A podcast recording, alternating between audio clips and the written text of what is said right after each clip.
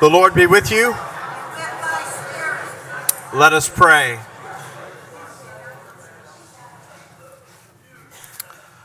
O Lord, teach thy people to love thy house best of all dwellings, thy scriptures best of all books, thy sacraments best of all gifts, the communion of saints best of all company, and that we may, as one family and in one place, give thanks and adore thy glory Help us to keep always thy day, the first of days, holy unto thee, our Maker, our resurrection, and our life. God blessed forever. Amen. Well, welcome back. We had a break for Thanksgiving, and now we return to our study of John's Gospel. So, if you are joining us perhaps for the first time, this is an ongoing study of the fourth Gospel. And right now we are in John chapter 8. So, if you have your Bibles, please open them to John chapter 8. If you haven't brought your Bibles, well, well, no, I'm not. what he said.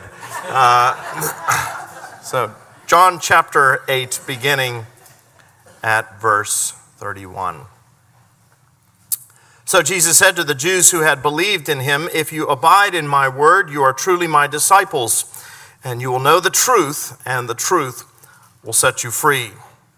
They answered him, We are the offspring of Abraham and have never been enslaved to anyone. How is it that you say you will become free?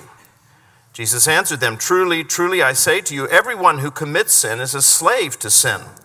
The slave does not remain in the house forever, the son remains forever. So if the son sets you free, you will be free indeed. I know that you are offspring of Abraham, yet you seek to kill me because my words find no place in you. I speak of what I have seen with my father, and you do what you have heard from your father. They answered him, Abraham is our father. Jesus said to them, If you were Abraham's children, you would be doing the works that Abraham did. We've already seen thus far in this eighth chapter of John that Jesus' comments to the Jewish religious leaders, the scribes and the Pharisees, have been particularly pointed. In the verses that immediately precede the section that I've just read to you, Jesus has already said to them that unless they believe in him, they will perish in their sins. We pointed out a couple of weeks ago that there are two ways to die. We're all going to die, of course, unless the Lord comes back in glory. We're all going to die. We all have an inevitable appointment with the grave. And there are two ways to die. You can die in the Lord the scripture says, Blessed are those who die in the Lord, or you can die in your sin. But every single one of us is going to die in one of those two ways. You're either going to die in the Lord, which leads to everlasting joy and felicity, or you are going to die in your sins, which leads to everlasting darkness and separation from God. So Jesus has been very pointed with the Jewish religious leaders at this point. And of course, they hadn't believed, they had hardened their hearts, but we're told there were some that did believe in him. As he was saying these things, we're told in verse 30 of John chapter 8, many did believe in him. Uh, this is one of the things that we notice wherever the gospel is preached. It was not only true with Jesus, it was also true it was uh, for the apostles. In fact, this became the pattern for the ministry of the apostle Paul. If you read the book of Acts from about the 13th chapter to the end, you'll notice that wherever Paul went and he preached the gospel, it always produced division in the community. Division between those who accepted the message and those who rejected the message. And on the part of those who rejected the message, they inevitably stirred up persecution against Paul and his companions, and they were driven from place to place. That's one of the reasons why Paul was so itinerant. We say, why didn't he spend more time in particular places? Well, one of the reasons is because those who rejected the message stirred up persecution against the apostles. Now, that shouldn't be a surprise to us because even Jesus said that he had not come to bring peace, but to bring a sword. And that didn't mean that Jesus was a troublemaker or a rabble rouser. It simply means that that is what the truth inevitably does. The truth is like light, and it will differentiate the day from the night. And that is exactly what Jesus is doing here. There are some who believe, and there are some who do not believe. But for those who did believe, Jesus went on to say this. And this is rather curious in verse 31. So Jesus said to the Jews who had believed in him, If you abide in my word, you are truly my disciples, and you will know the truth, and the truth will set you free.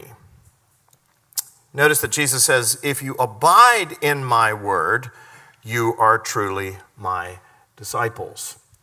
In other words, it's not enough simply to believe with your mind. Something else is required if you are going to be a genuine disciple. And that word disciple simply means follower. It's sometimes used in a very specific way in the Gospels to describe the 12.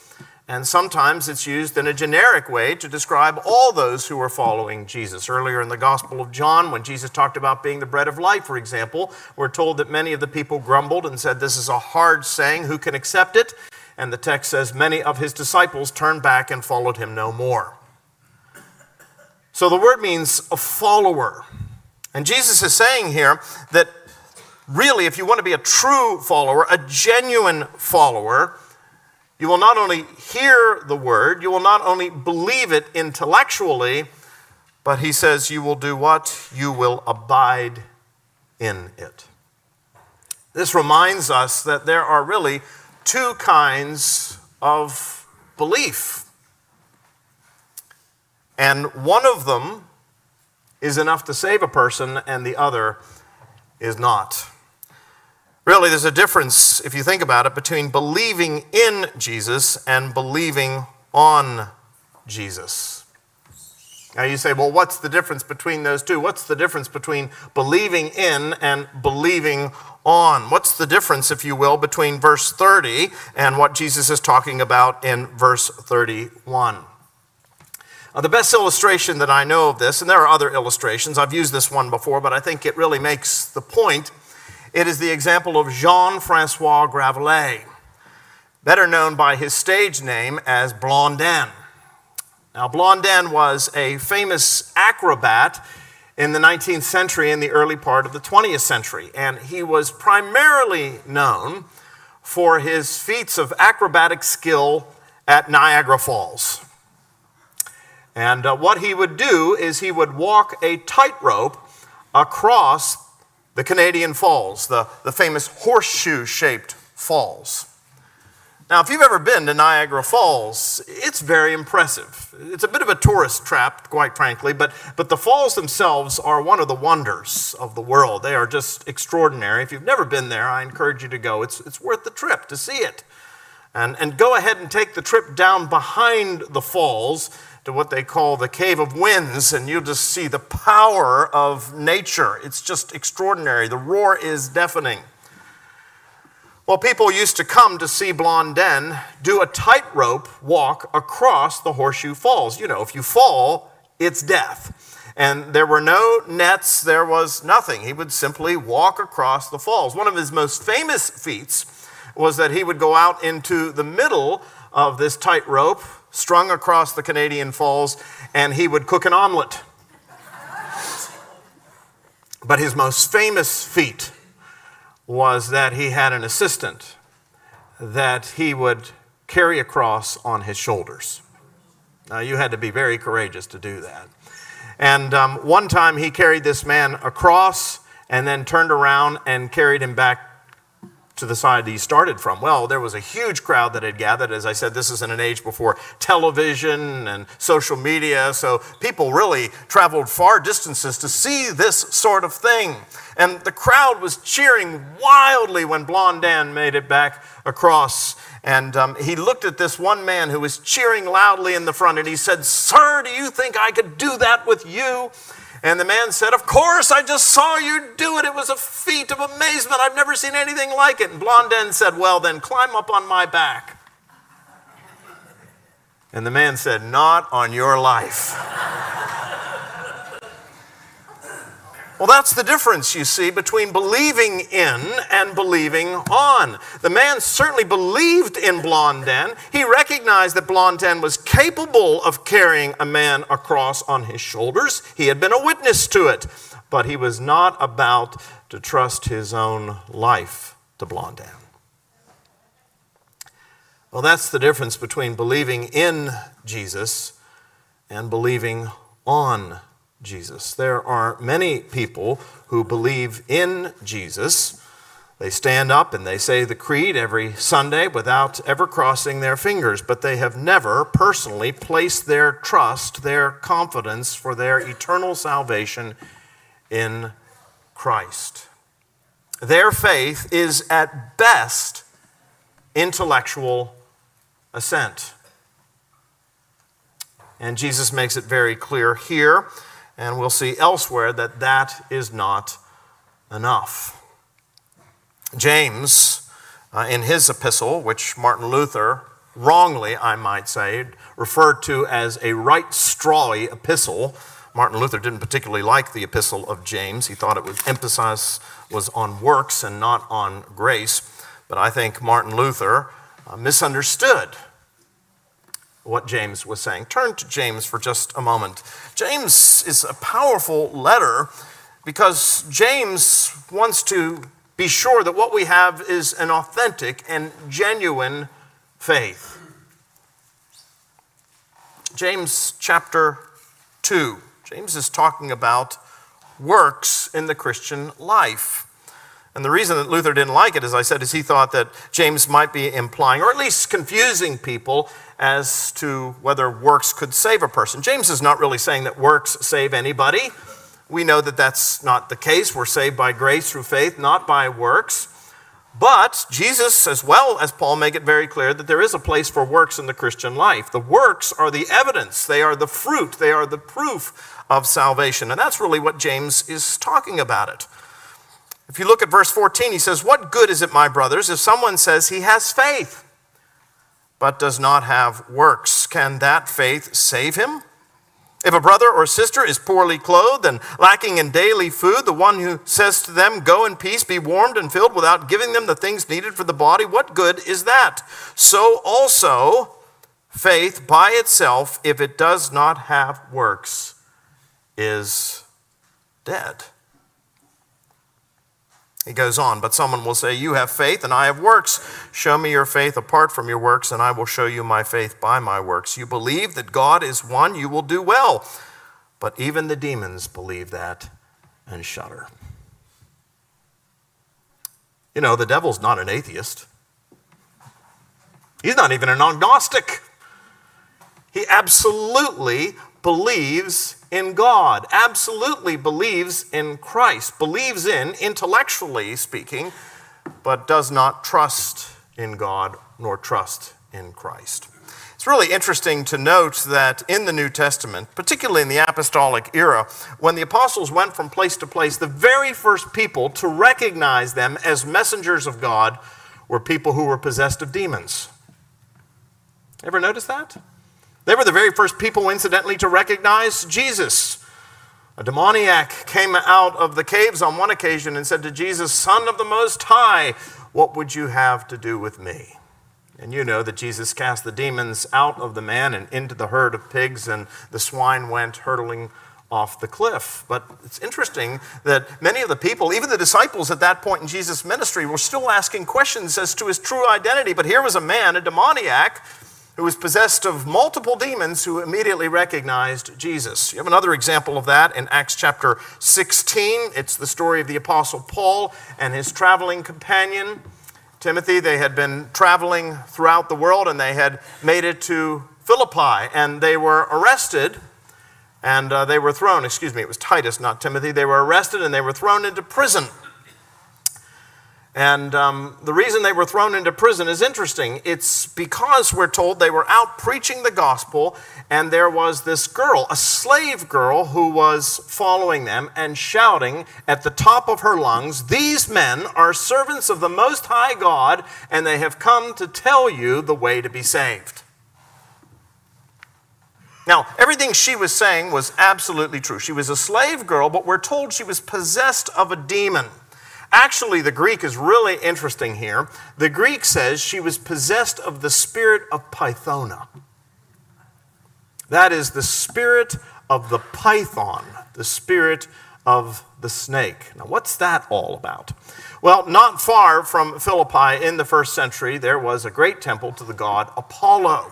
And Apollo was the deity who was associated with the snake. Now, there are multiple stories as to why he was associated with the snake. Some stories said that he had actually turned himself into a snake at one point. Others suggested that no, he had killed a great snake and thrown it down into a crevice, and it was from this decaying body of this snake that the fumes would rise and the mediums would be able to foretell the future and so forth. Well, whatever it was, this girl was said to be possessed of this spirit, this spirit of the god Apollo, this pagan deity, the spirit of Pythona, the spirit of the snake. And she's following Paul and his companions, and she's shouting at the top of her lungs, This man is a servant of the Most High God, and he has come to show you the way to salvation. Now, what's interesting is that everything she was saying was absolutely true. Those men were servants of the Most High God, and they had come to tell people the way of salvation. But let's be honest if you're looking for a character witness, a demon possessed girl is probably not what you're hoping for. And the result was that we're told after several days, Paul eventually turned around and he rebuked the spirit and he came out of the girl, which was good news for her, but not good for her masters, who we're told made a great deal of money by using her. And the result is that Paul and his companions were charged with advocating customs not lawful for Romans to practice, and they were ultimately imprisoned. Now, you may know the end of the story. They ultimately would be delivered by God. But the point is interesting, isn't it? That this girl, this demon possessed girl there in Philippi, was the first person to recognize these men, recognize that they were servants of the Most High God, and recognize the fact that they had come to tell people the way of salvation. Did she believe on Christ? No, not at this point, at any rate. So the scripture says that intellectual assent, simply believing, is not enough. Simply being able to stand up in church every Sunday following the sermon and say the words of the creed without crossing your fingers, that's a starting point. But Jesus wants us to understand here in John chapter 8, it is by no means the ending point. That is not enough. You must take the next step. You must trust personally in Christ. And that was for the problem for many of these people back here in John chapter 8. That's why Jesus said to the Jews who had believed in him, If you abide in my word, you are truly my disciples. True faith makes a difference. That's one of the ways you can know if you're saved or not. If you really are transferred from the realm of darkness into the realm of life. You can know that by the way you are living your life. Has a change taken place? Is the evidence of the Holy Spirit's presence in your life? You've heard me say this before. There are really three elements to true biblical faith. They're understood by the Latin terms notitia, assensus, and fiducia. Notitia means head knowledge. In order to truly believe in Christ, you have to understand who Christ is. We live in a culture in which many people make Christ out of their own image.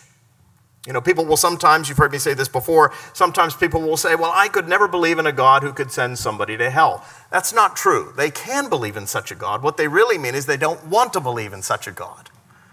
And so what they do is they create a God in their own image, a God to their own likeness. They do basically what the children of Israel did when Moses went up on the mountain to receive the tablets. They did what? They took off their jewelry and they melted it down, and we're told out came this golden calf.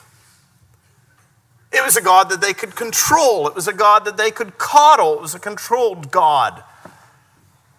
Not that wild God up there on the mountain and thundering and lightning. Well, that's what we do with Jesus. Well, we get a domesticated Jesus.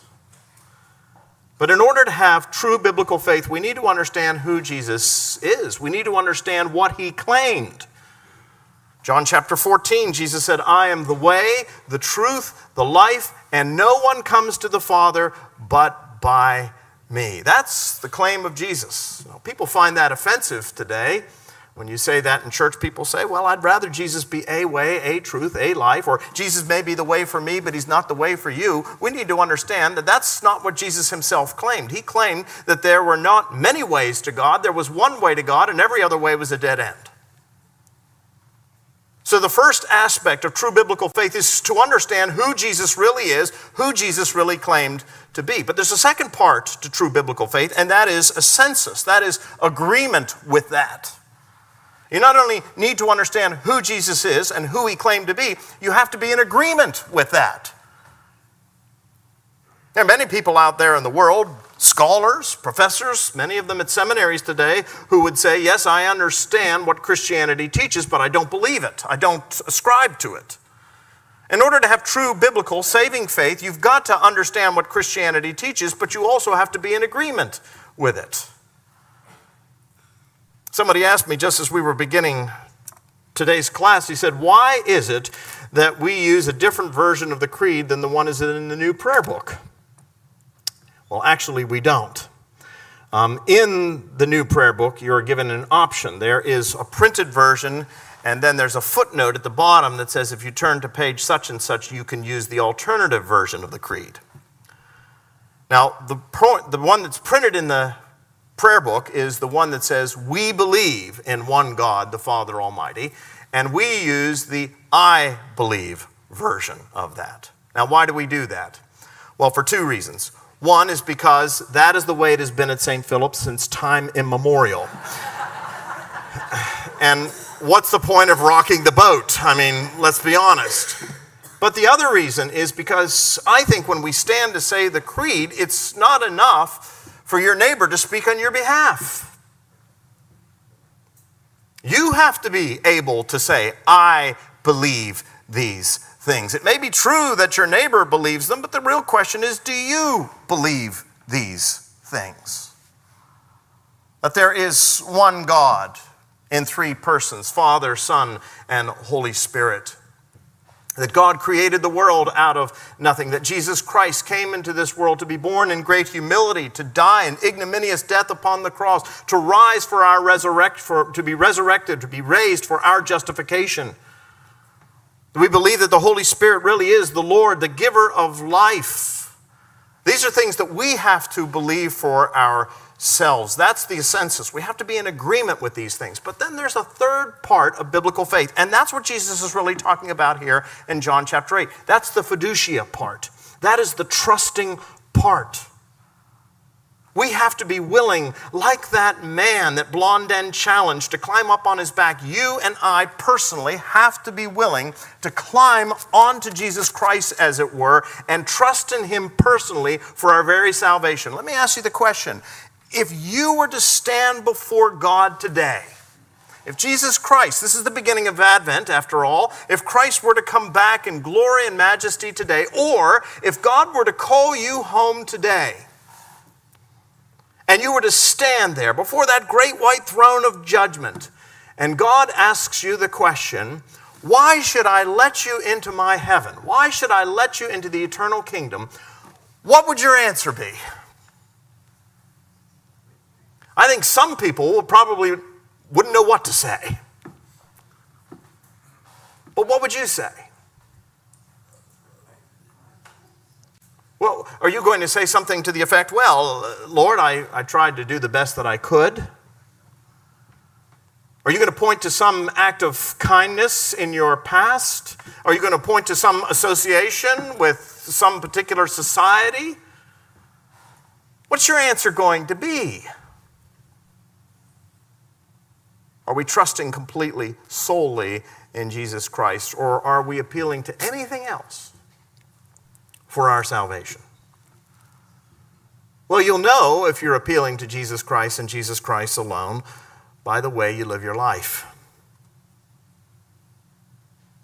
by the fruit that is being produced in your life. And when I've said fruit before, you understand that it doesn't mean good works as the world understands good work. There are many things that the culture or society or your neighbor is going to say, well, that was a good act. That was a nice thing that you did. You understand that when we're talking about good works here, we're talking about the works that God alone produces in the believer's life. What does God ultimately want to do with us? What is ultimate salvation? Many people think that ultimate salvation is being able to get your ticket punched and go to heaven when you die. It's escaping the late great planet Earth. But really, salvation is everything that He you need to be, everything that He wants you to be. And what that means is that true salvation is being made into the image of Jesus Christ. That's the best that God can give you, is to make you into the image of His Son, so that when He looks at you, instead of seeing your flaws, your blemishes, your faults, your sins, what does God see? He sees the image of His very own Son. That is the process of sanctification. So the good works that we're talking about here are those works that are evidence of a Christ like nature. The fruit of the Spirit, the love, the joy, the peace, the patience, the kindness, the goodness, the faithfulness, the gentleness, the self control. Do you see those things in your life? Now, you may look back over your life and say, well, I don't see much love, or peace, or patience, or kindness, or goodness, or faithfulness, or gentleness. The question is this not have you arrived? Sanctification is a lifelong process. But you should, as you look back over the course of your years, from that moment that you say that you trusted in Christ, you should see yourself growing in grace. You should see yourself becoming more loving, more peaceful, more kind. You should see fruit in your life.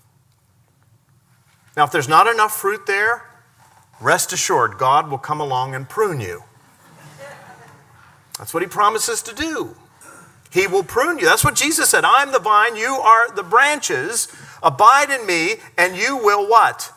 Bear much fruit. It's interesting that he says the same thing here in John chapter 8. We haven't even gotten to that idea of Jesus being the true vine. That's later on in this gospel, but he says the same thing. If you abide in my word, I am the vine, you are the branches. Abide in me, because apart from me, you can do nothing. And then Jesus talks about pruning. There are times in our lives when God will prune us. And let's be honest, that can be painful.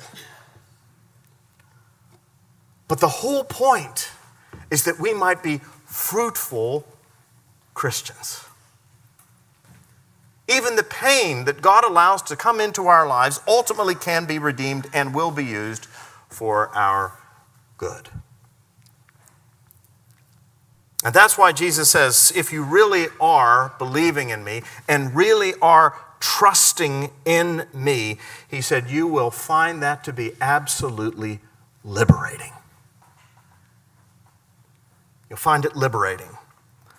So Jesus said to the Jews who had believed in him, If you abide in my word, you are truly my disciples, and you will know the truth, and the truth will what?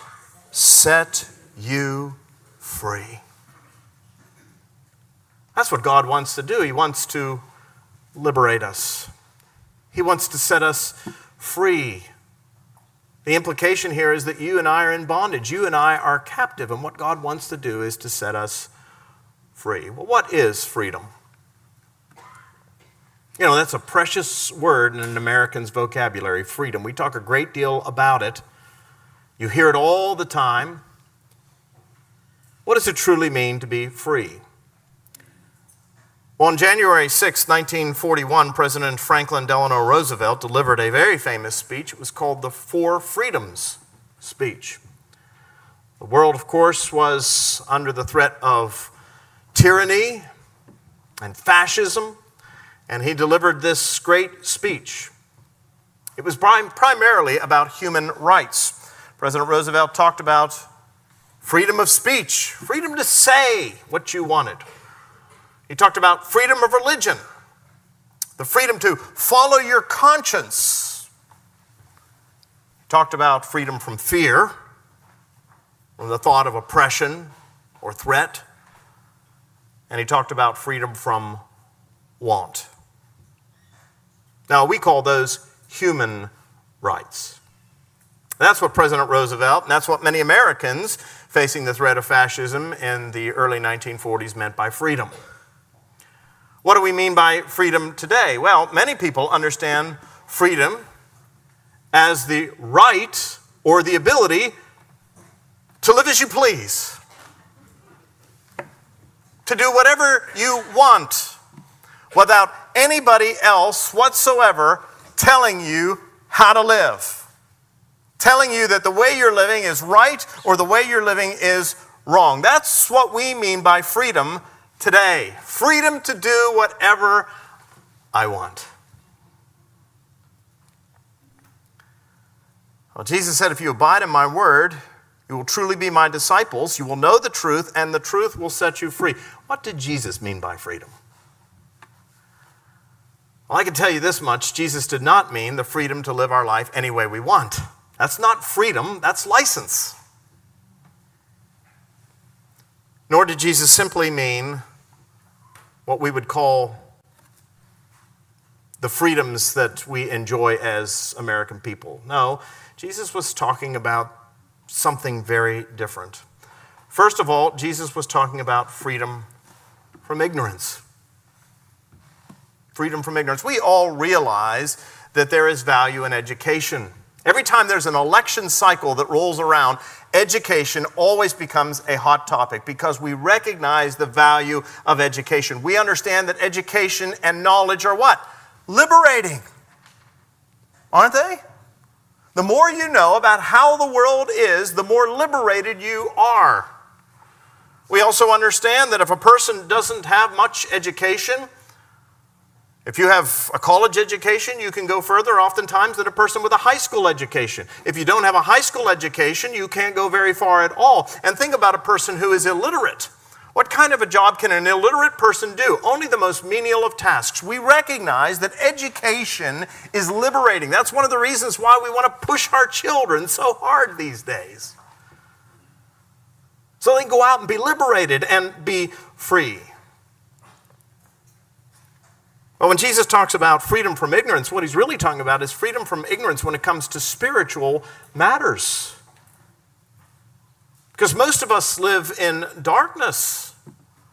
We're ignorant of God.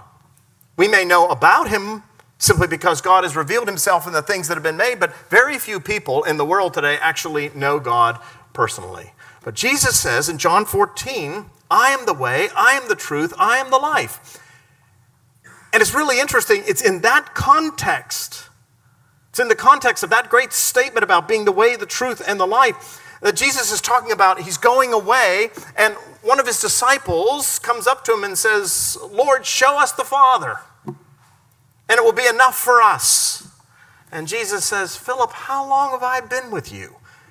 And you still do not know me? If you have seen me, you have seen the Father. That's what Jesus is saying.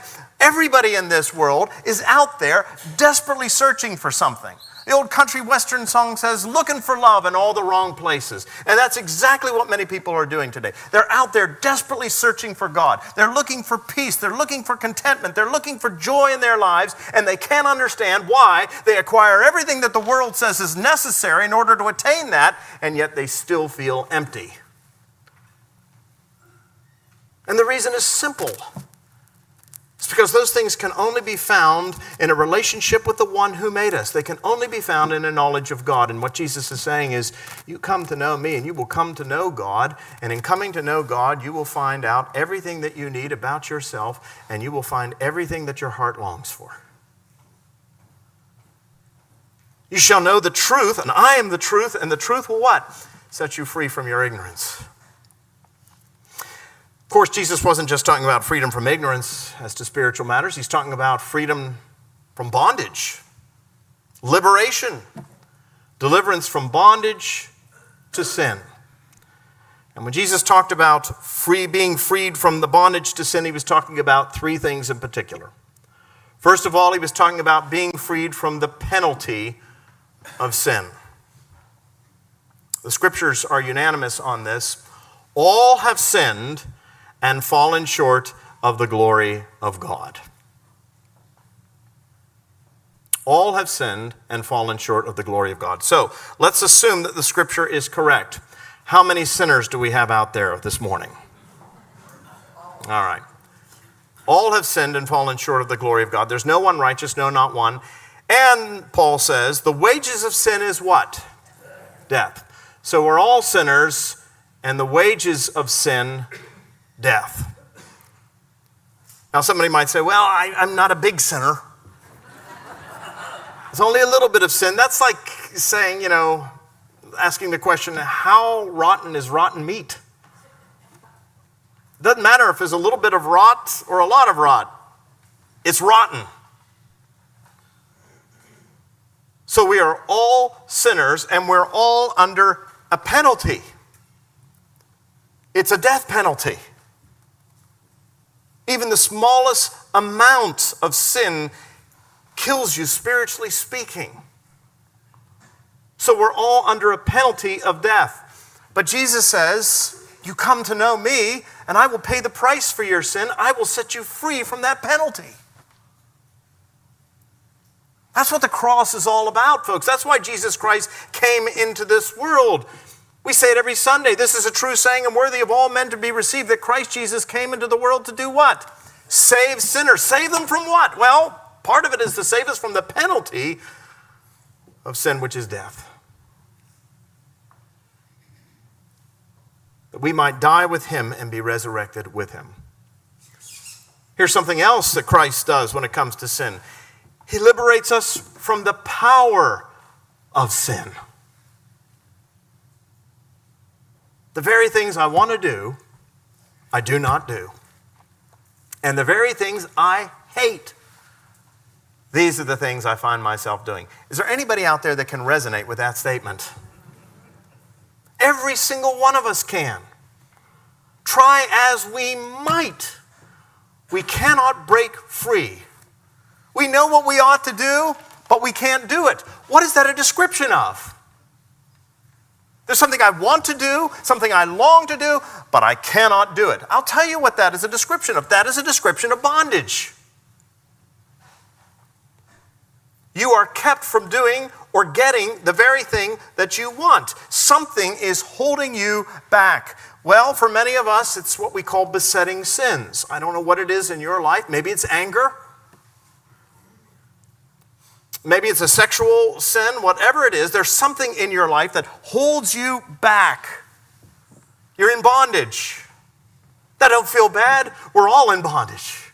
We all have that. Your sin may be different from my sin, but we all have it, and we can all relate to that statement. And yet, Paul says, the very things I want to do, I do not do, and the very things I hate, these are the things I find myself doing. O wretched man that I am, who will deliver me? And then he goes on to say, Thanks be to God who gives us the victory through our Lord Jesus Christ. When Jesus says, You will know me and know the truth, and the truth will set you free, he's saying, I can set you free from the penalty of sin, which is death. I can also set you free from sin's power. Because you see, God the Holy Spirit comes and takes up residence within us.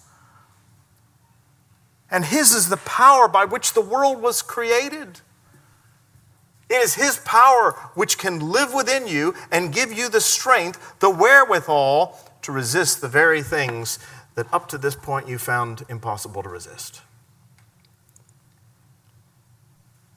So Christ says, Come to me. Trust in me. Don't just believe intellectually. Place your whole confidence in me, and I will set you free. I'll set you free from ignorance. You'll come to know God.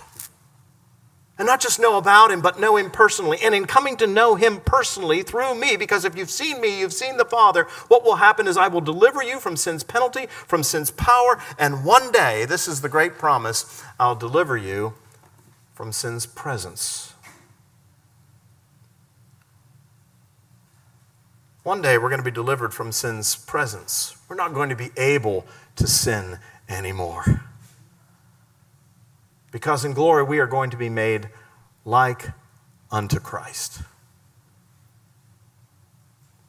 That's something to look forward to, isn't it?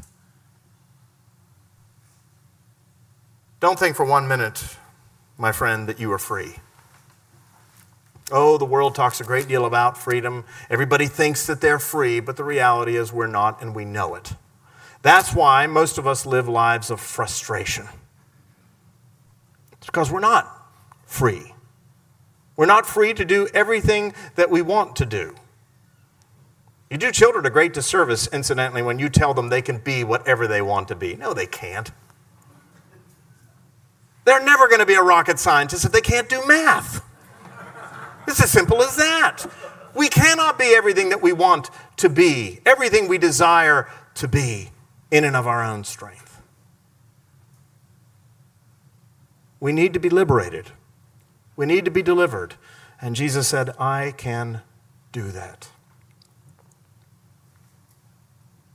Every one of us is a slave. This is one of the great ironies of the Christian faith that it's in giving up your so called freedom and trusting in Christ and submitting to His rule in your life that you find true liberation. And it's in following the ways of the world and truly being free, doing whatever you want, letting it all hang out, that ultimately you find yourself in bondage. Follow Jesus Christ, and His is a service, it is true, but it is a service of perfect freedom. In 1979, Bob Dylan came out with a song. How many Bob Dylan fans do we have out there? Well, he got it right in this song. The song is entitled, You've Got to Serve Somebody. You may be an ambassador to England or France. You may like to gamble. You might like to dance. You may be the heavyweight champion of the world. You might be a socialite with a long string of pearls but you're going to have to serve somebody. You're going to have to serve somebody. The song goes on like that, and it always ends with that same refrain You're going to have to serve somebody. You may be a preacher preaching spiritual pride, maybe a city councilman taking bribes on the side, maybe working in a barber shop. You may know how to cut hair. You may be somebody's mistress, maybe somebody's heir, but you're going to have to serve somebody. Yes, you're going to have to serve somebody. Maybe the devil, maybe the Lord, but you're going to have to serve somebody. Jesus in John chapter 8 says, Come to me, abide in my word follow my word, live a life in accord with mine, and I'll set you free.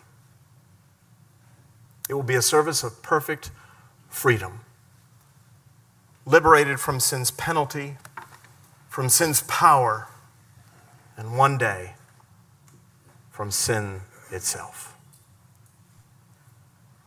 That, my friends, is to be free indeed. Let's pray.